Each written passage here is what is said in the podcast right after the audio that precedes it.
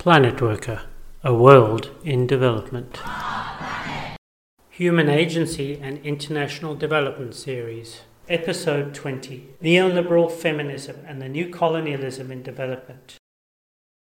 In this episode, we explore the emergence of neoliberal feminism and the promotion of its global project, the girl, through the narrative of the girl effect and its intersection with developmentalism and international NGOs, using Plan International as an example.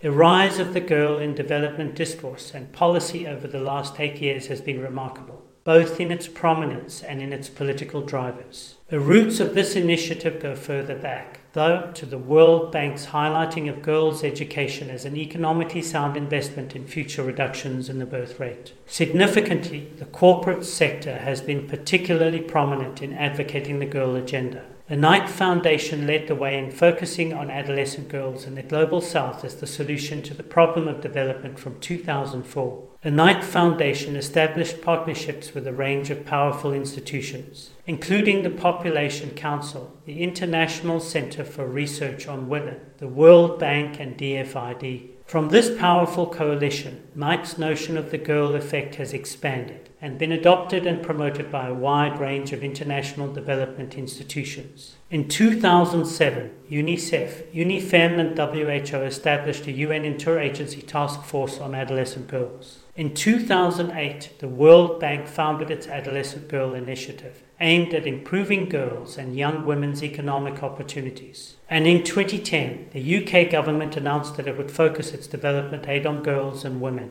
This has been followed by campaigns such as the UN's Girl Up and later Plan International's Because I Am a Girl, as well as corporate social responsibility projects by Nokia, Chevron, Shell Oil, Exxon, Credit Suisse, Walmart, Intel, and Goldman Sachs. Plan 2 has drawn heavily on the analysis generated by this initiative and includes these in many of its publications and communication materials. Internally, it serves as an important rationale for its strategic decisions and program orientation. For example, selections from the Girls Countergender are included in its program guide. An example of this is the proposition that girls spend anywhere between 33 and 85% more time on unpaid care work than their brothers, and that this figure carries legacies for girls far into their adult years. The prominence of the girl effect in development discourse illustrates an intensification of neoliberalism in development, fused with neocolonialist constructs of women and girls in the South. In seeking to establish a global discursive framework, this has had to address the construct of girls in both the North and South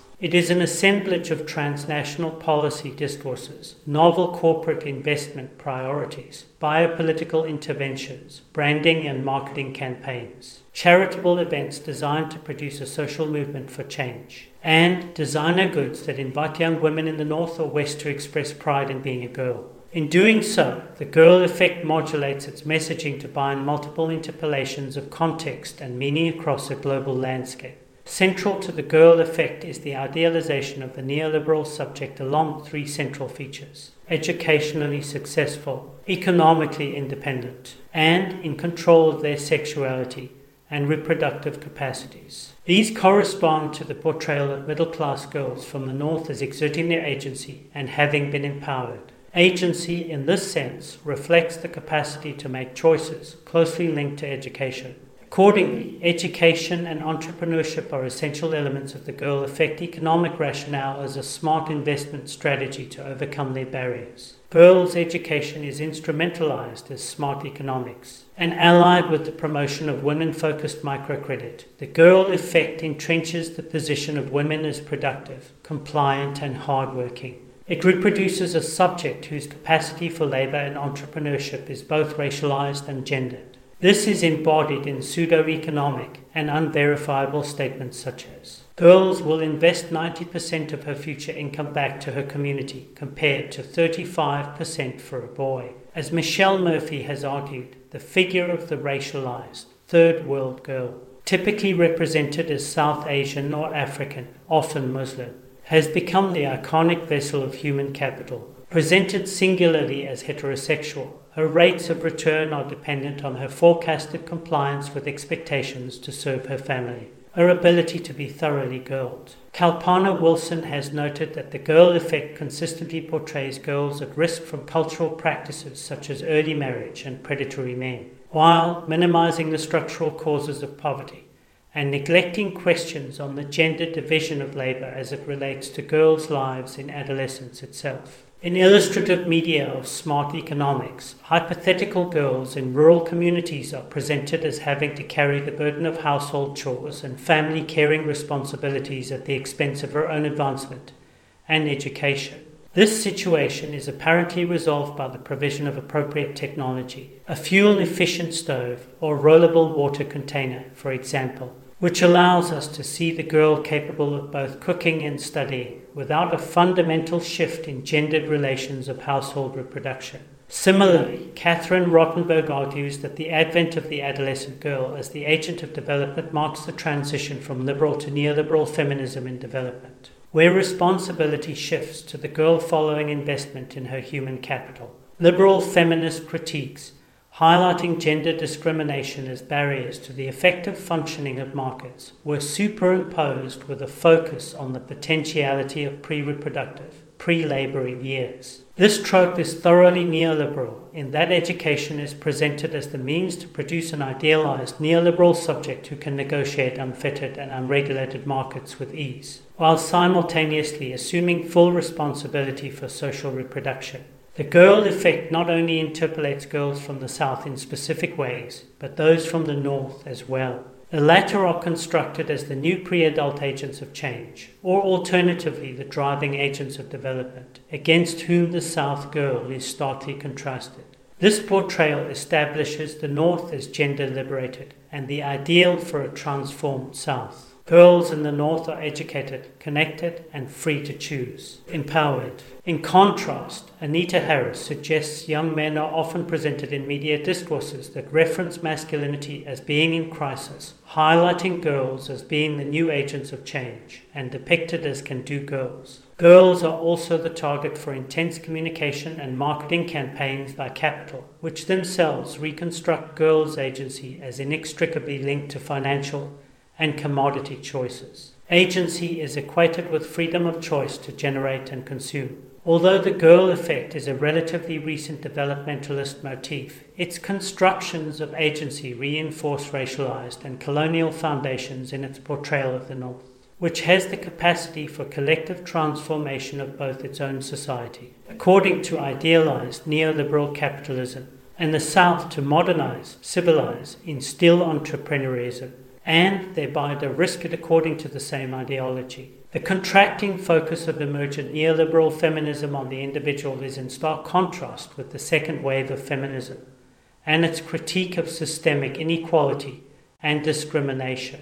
And its concentration on the responsibility of the female subject marks a withdrawal from an external, transformative critique of structure. At its core is the construction of individual identity, the neoliberal feminist subject, and a concomitant preoccupation with individual happiness and self growth. By shifting the ideological terrain from the structural to the individual, the discourse restricts the transformative intent to the micro site of individual advancement and diminishes the importance of the impact of racialization and the legacy of colonialism in the structure of inequality and domination structure has effectively been rendered a historical and racially neutral. Consequently, a singular focus on the individual domain presents difficulties in regard to consideration of intersectionality and the formulation of strategies that order and connect these in a form of priority. Neoliberal feminism locates itself inextricably within developmentalism, mutually reinforcing a mode of governance that seeks to colonize more domains. One of the discursive mechanisms of this domination is to reconstruct culture and the identity of the subject within it. But, as Nancy Fraser notes, singular interventions in cultural frames can present political difficulties when gender cuts across other axes of subordination. For example, claims for minority cultural recognition. Another consequence of neoliberalism in development is the repositioning of macro, all meta injustices into bounded polities where transnational injustices are recast as national or subnational matters. At the same time, this form of feminism is removed from the specificity of struggles for equality, or justice. Cut off from collective struggles or historical understandings and tied to post feminist, neoliberal, and entrepreneurial ideas. Poverty and its causal factors thus fade from the forefront of a global justice discourse to a localized setting where the individual is separated from the potential for globally provided transformational support in the form of solidarity or restorative justice. For Fraser, emergent feminism's neoliberal turn is demonstrated by three significant shifts in its critique. Firstly, the critique of social democratic economism has converged with neoliberalism's interest in diverting political and economic struggles into culturalist channels. In addition, traditional feminist critiques of unpaid family wage increasingly serve today to legitimate a new mode of capital accumulation that is heavily dependent on women's waged labour. And finally, the feminist critique of welfare state paternalism has converged unwittingly with neoliberalism's critique of the nanny state and is allied with development's embrace of microcredit and NGOs. In the South, girl effect discourse has shifted the site of oppression to localized social structure, primarily at the level of the family, and redefined concepts of agency and empowerment in terms of resistance to the oppressive nature of this structure as an obstacle to individual potentiality. Framed generally as a struggle against the imposition of culture, and tradition. Agency in this sense becomes limited to the strategy of resistance to the family and the risk of early marriage and its generational consequences. The preoccupation with cultural structure reinforces colonialist perspectives on the traps of history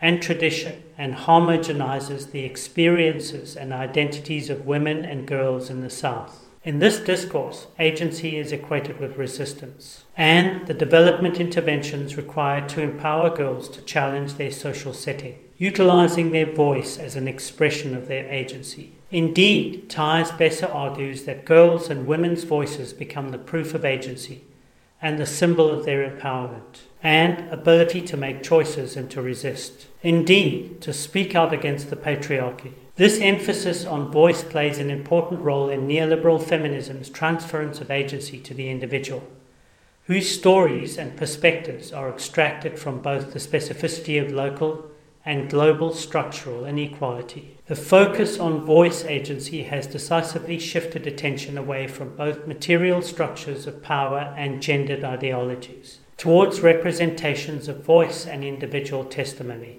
A conflation of voice with stories by women and girls in the South play a crucial role to validate the interests of the North.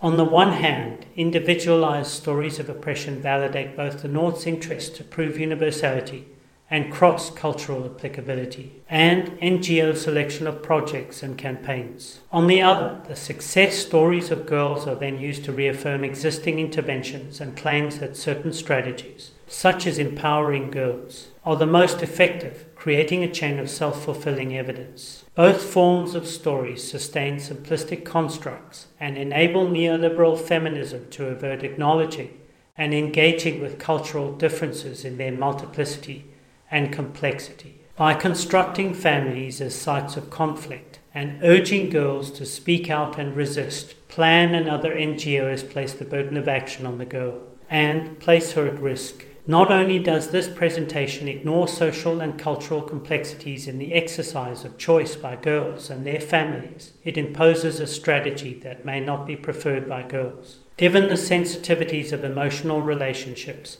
and support within the family, without providing considerable support to deal with the consequences of this strategy of resistance. Organizations like Plan are demanding singular forms of action while imposing substantial risk on girls themselves. Apart from voice, neoliberal feminism converges with developmentalist ideology in its focus on entrepreneurship as a manifestation of agency. Along with stories of success, Plan and other agencies often present a range of images of women engaged in productive activity, with the implicit message that they are already acting to change their circumstance and are worthy of investment. Girls are often presented in animated and optimistic ways, while older women are portrayed as battling away in their lived realities. This reinforces the importance of timely intervention and the value of individual entrepreneurial action as the manifestation of agency. Statistics are also used to correlate girlness with either extremes of poverty and abjection,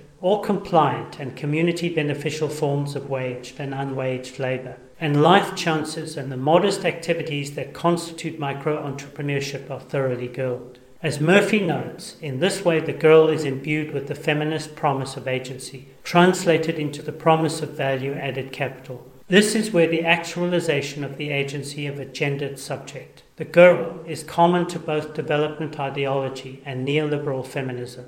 In this discursive convergence, young women are thus doubly constructed as ideal flexible subjects. They are imagined as benefiting from feminist achievements and ideology, as well as from new conditions that favor their success by allowing them to put these into practice. Visual abstractions of women and girls and their potential agency is a central theme in Plan's donor communications and serve to impose stereotypical representations of the forms of agency and how these are exhibited. In a context of marketing communications, agency is therefore contingent upon the northern consumer's own agentic authority, expressed as endorsement or financial contributions. Agency can then be conferred by the consumer through plan to these women and implicitly reaffirming the civilizing mission. The corresponding effect of an abundance of investment into and the hypervaluation of the anticipatory potential of the girl is a set of implicit devaluations, including the future children born of the adults who girls will someday become, of the adults who uncapitalized girls will grow up to be, and boys who offer lower rates of return.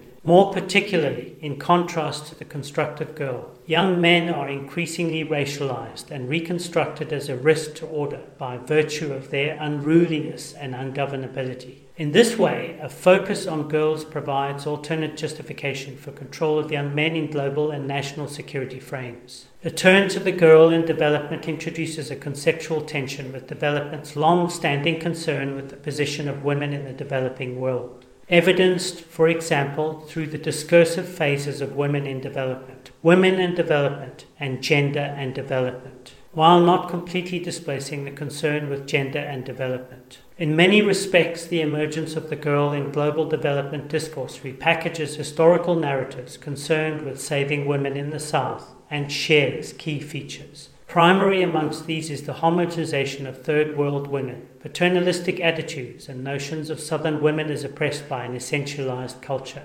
Homogeneity remains a key feature of representations of the girl. The girl effect also generates tensions between women and girls as a focus of development in two important ways. The first is the consideration of the girl as a better investment given their heightened potential as economic actors to deliver a greater return. Girl effect discourse presents this as an early opportunity and delay risk, in that the girl may get older and be more susceptible to early marriage and the resultant poverty trap with the logic that an early investment will generate more potential for return. Somewhat paradoxically, girls outdo older women by being both at greater risk and representing superior productive potential.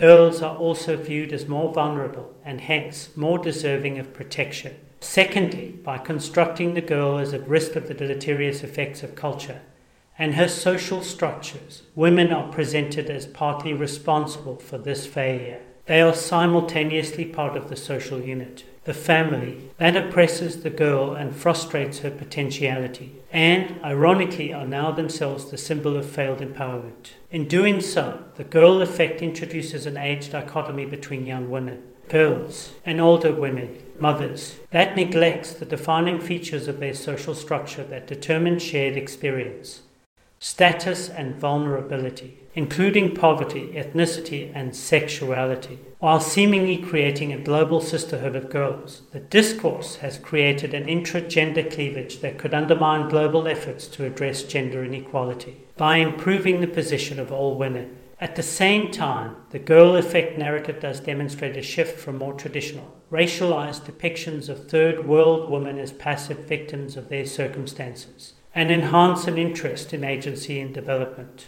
What is at issue, as Wilson argues, is the way in which agency becomes linked to a specific modality of neoliberal entrepreneurialism. in developmentalist discourse. Girl, or indeed women empowerment, is concerned with the capacity to choose and is framed within liberal assumptions of freedom, individual authenticity, and self realization. A portrayal of girls and women from the South is often in the form of a binary, being at the same time at risk victims that need to be rescued and heroines full of capacity. In this framing, girls not only have the potential to be agentic, but the responsibility to do so through their choices. Women, particularly from the South, are constructed within a binary of confident, capable, and agentic at one hand, and at risk, oppressed, and in need of being saved at the other. In this discourse, the empowerment of girls and women is equated with an individualist liberal interpretation of agency, where options are generated with the assistance of external intervention and realized through individual agency being the individual's life decisions. Empowerment is achieved in this context by the good choices of the individual, while failure is the result of their bad decisions. One such arena where this becomes manifest is with the issue of early marriage, which is a core campaign theme in girl focused organizations like PLAN. The decision making capacity of girls is replete in PLAN's discourse, providing a dual rationale as a problem to address. In Plan's words, girls are denied the right to decide, and as an objective in itself. Plan has a vision that all girls will have the right to decide their futures by 2030. In this way, Plan hopes to construct or actualize the neoliberal ideal girl as independent and agentic, as the focus of discourse shifts to the individualistic construct of the girl and her journey to modernity. There remains a need to challenge and transform the social structure that frustrates this objective. Neoliberal feminist discourse provides the substance for the presentation of girls as the victims of their family and local culture. This discourse has effectively transitioned from a consideration of poverty and its effects to a view of the local and the family as coercive and oppressive in a site of struggle. A girl's agency, therefore, can only be manifested by her resistance to and freedom from her family and culture. Plan's employment of this narrative presents a risk of constructing families in the South as places of conflict and confrontation. This redirection neatly shifts blame for early marriage from global inequality and structural poverty, which is superficially acknowledged in Plan's discourse as a dominant factor in early marriage, to families and local cultural political groups and actors. By framing these as the key barrier and problem to be addressed, organizations like Plan shift from solutions that address the causes and conditions of poverty to intervening in and transforming social relations that threaten and disempower girls. This is a familiar neo-colonial trope where barriers to development, in this case personified by girls' empowerment, are constituted by backward or harmful cultural beliefs and practices that do not view girls as economic actor or deserving of investment. As with the overall girl effect, the evidence supporting the causality between girls' empowerment and a reduction in child marriage is inconsistent at best. However, evidence is not necessary for generating the intuitive power of the girl discourse and its political intent. In this discourse, as with developmentalism more broadly, the fundamental objective is to reframe the discursive totality through which the world is perceived and experienced in order to reconstruct the subjects that inhabit it. In seeking to reconstruct the girl in the South, the girl effect needs to create and sustain the notion of feminine adolescence in the South. Having established the concept of girlhood in the North as a transition within childhood and being a time to learn, prior to and freed from marriage and childbearing, it now needs to transfer this cultural category to Southern contexts. Accordingly, the girl effect discourse relies more heavily on rhetorical devices that shift between girls who have the potential for empowerment to transform their lives and their social order, the so called can do girls, and those whose freedom is constrained by their social order, or at risk girls. This oscillation constitutes the discursive field for talking about all girls, regardless of geographic or cultural location and provides an opportunity for a range of media outputs. The interlinking of intensifying women's labour and controlling women's fertility set a powerful focus on the figure of the adolescent girl as the vehicle for investment in future growth. And the preeminent neoliberal subject of development. The urgency of this investment is a feature of the discourse. As Murphy notes, if she is not invested in, another more apocalyptic result is forecasted in which the clock is ticking. By 12, she will be married. By 14, pregnant. After which she may have to sell her body and contract HIV. The girl is a ticking bomb of risk. Effectively, girls in the South face two potential lives either unproductive or productive, and the realization of the latter is the key to development success. As a neoliberal project, the Girl Effect is notable for the way in which it has created the alliance between a variety of development actors, represented by NGOs, charities, governmental and multilateral agencies, and global corporate actors. This serves to establish it as a dominant feature of global development discourse and the opportunity to engage the empowered girl as a consumer. Like Nike, global corporations are orienting their strategies for greater penetration of this emerging consumer market. Somewhat ironically, planned presence investments in girls in its discourse as good business. Given that plan had motivated for its strategic pivot to focus on girls as a way to generate and sustain new forms of revenue to sustain itself in the coming years. Good business for development is good business for plan. Global corporates bring another dimension in that they are attuned to the use of media to manipulate and construct meaning. Contemporary media forms are a crucial enabler in the replication and imposition of the girl effect in that the idealized girl subject is immersed in communication technologies that provide continuous reinforcement of individualistic signifiers of empowerment, economic independence, consumption, and entrepreneurship. The girl effect discourse has dispensed with concerns with the structural and historical specificity of poverty and supplanted this with the idealization of potentiality. Empowerment and freedom can be achieved through individual effort. In this neoliberal framing, the debilitating effects of structural poverty can be analytically neglected, while poverty itself can become a generator of entrepreneurial potential and, if successful, empowerment. As previously noted, individual success stories serve as neoliberal tropes in the girl effect discourse, confirming the potentiality of entrepreneurialism as the answer to poverty. In addition, they portray this form of neoliberal capitalism as a benign and benevolent force, especially in the hands of women. This aligns well with the preoccupation of neoliberal feminism with individual economic advancement of women in the North, which themselves are used as inspirational symbols of success for women in the South within a narrative of solidarity and empowerment.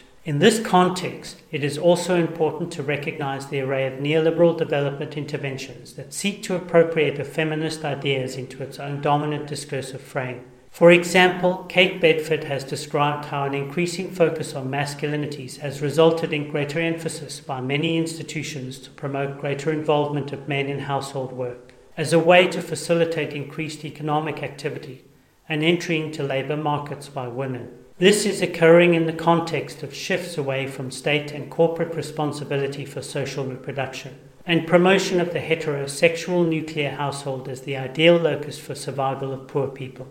At its essence, the girl effect has positioned neoliberalism and neoliberal feminism as the liberating force for poor women of the South and the path through which patriarchy can be defeated. Kalpana Wilson argues the experiences of the political economy of disposability, of racialized policies, discourses, and practices informed by gender equality as smart economics and the girl effect, and of neo Malthusian population control policies, can only be understood through approaches which problematize the notion of women as a homogeneous category. Although the ideas of intersectionality are an attempt to recognize difference and the importance of location, by itself, this does not counter the appropriation of notions of gender equality in neoliberal discourse. Development discourses on gender often reduce intersectionality to a measure of cumulative disadvantage. Promoted by institutions such as the World Bank and advocated as a method by a number of commentators. Gendered analysis and intersectionality thereby becomes appropriated as instrumentalist to developmentalist discourse. As Mohanty argues, a focus on specificities must be combined with an acknowledgement of the racialized and gendered effect of global capitalism. Accordingly, Mohanty calls for a race and gender conscious historical materialism, which creates a foundation for solidarity and connect struggles across locations while simultaneously acknowledging inequalities of power and privilege. This would enable a reclaiming of gender from the neoliberal development project. The neoliberal feminist turning plan was accompanied by an ideological hardening, driven and promoted by elites within the governance and senior staffing of plan offices. The plan CEO, appointed and supported by influential individuals in the governing body, led this ideological reshuffling and a consolidation of managerial control in the form of a managerial corps consisting largely of elite women in the powerful plan fundraising offices. From her appointment, the CEO was clear on her objective to turn the organization into a feminist one, focused on the rights and needs of girls, even if this was to be at the expense of plans purported focus on vulnerability. During her tenure, this intervention has shaped itself as feminist leadership. Effectively, the appropriation and extension of established managerial practices and approaches while presenting these as drawing upon feminist principles. The form of feminism promoted by this managerial clique was based on a particular kind of feminist subject espoused by neoliberalism. Drawing on liberal terms such as equality, opportunity, and free choice, this form of feminism forges a feminist subject who is not only individualized but entrepreneurial in the sense that she is oriented towards optimizing her resources through incessant calculation, personal initiative, and innovation. Indeed, creative individual solutions are presented as feminist and progressive, while calibrating a felicitous work. Family balance becomes her main task. Inequality between men and women is thus paradoxically acknowledged only to be disavowed and the question of social justice is recast in personal, individualized terms. The creation of the new feminist subject was not restricted to plan's target beneficiaries, women in the South, but also to its own leadership. The perspectives of the leading women in the global leadership was distinctly neoliberal feminist and pursued the creation of the neoliberal feminist subject across the organization's leadership characterized by being distinctly aware of inequalities between men and women while disavowing the social, cultural, and economic forces producing this inequality. By promoting a perception of strong, feminist leaders, they also emphasize the acceptance of full responsibility of women for their own well being and self care. Which is increasingly predicated on crafting a series of management techniques, including work, family balance, self awareness, and vulnerability, and support of peer groups. By doing so, they have mobilized a cadre of neoliberal feminist subjects to convert gender inequality from a structural problem into an individual issue. The emergence of an active feminist leadership cadring plan is reflective of the interventionism of the neoliberal feminist resurgence where increasing numbers of Femocrats enter the policy apparatus of the United Nations, multilateral agencies, and international development donors and NGOs. These powerful women act as the driver for the integration of global gender justice with neoliberalism's global governance framework.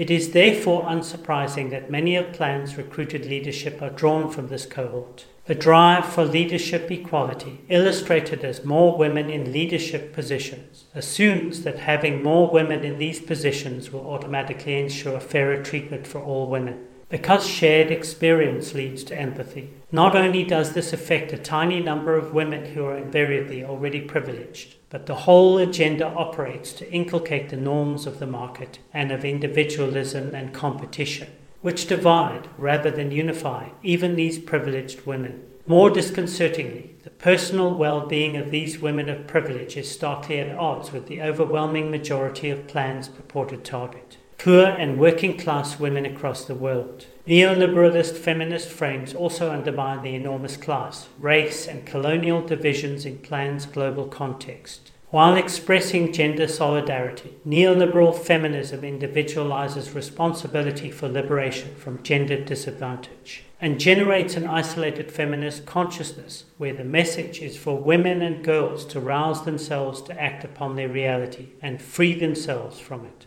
This turn inward helps to produce an individuated feminist agent who, alone, is accountable for garnering her own revolutionary energy and transfers the site of activity from the collective public arena to each individual's psyche. It also conceptualizes change as an internal, solipsistic, and effective matter. In this way, the potential for collective, mobilized action is reduced to the domain of the individual.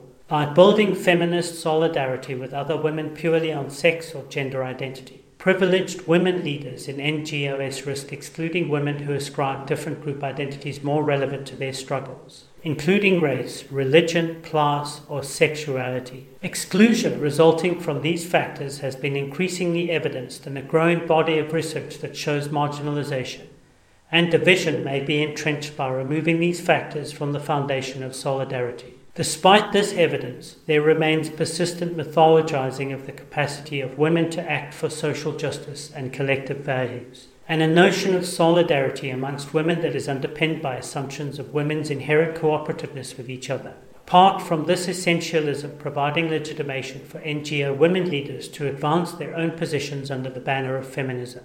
The presentation of solidarity serves a useful device for both sourcing and directing funding for the purpose of advancing women in general. In plan, the prevalence of the neoliberal narrative has been vigorously promoted through a variety of management strategies, largely persuasive in nature, but also accompanied by more strident and coercive means. Longer serving management and staff are routinely exhorted to change or leave and there are instances of more direct coercive action to ensure compliance. In 2017, for example, the entire cohort of Plan's country directors attended a one week management retreat at which they were assessed as to their level of alignment with the refocused strategy and implicitly with the new feminist principles framing the organization and its practice. Corrective action also extended into the organizational internal social media platform where a senior male manager was reported through Plan's whistleblowing procedure and subsequently disciplined for bullying.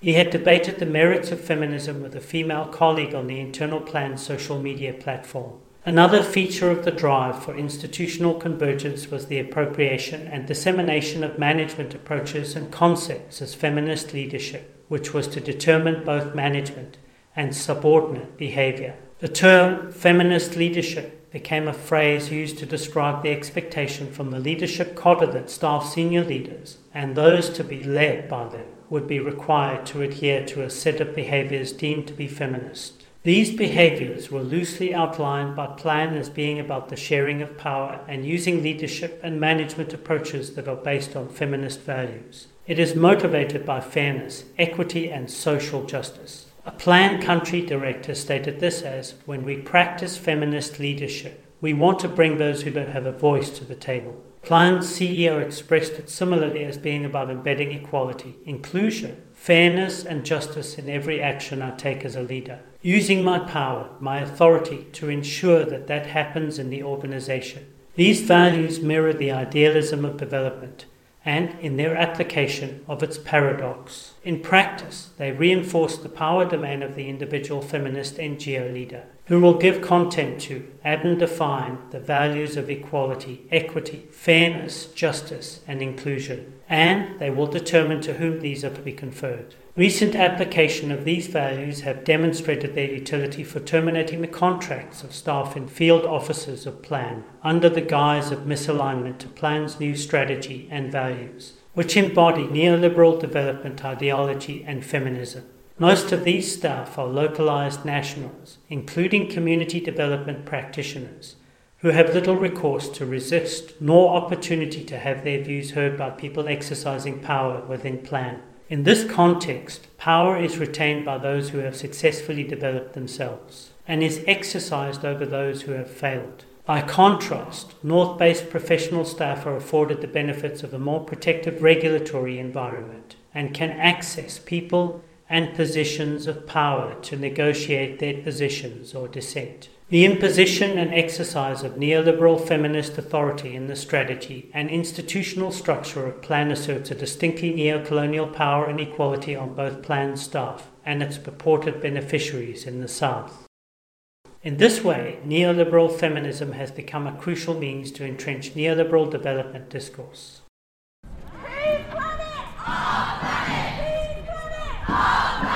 PlanetWorka, a world in development.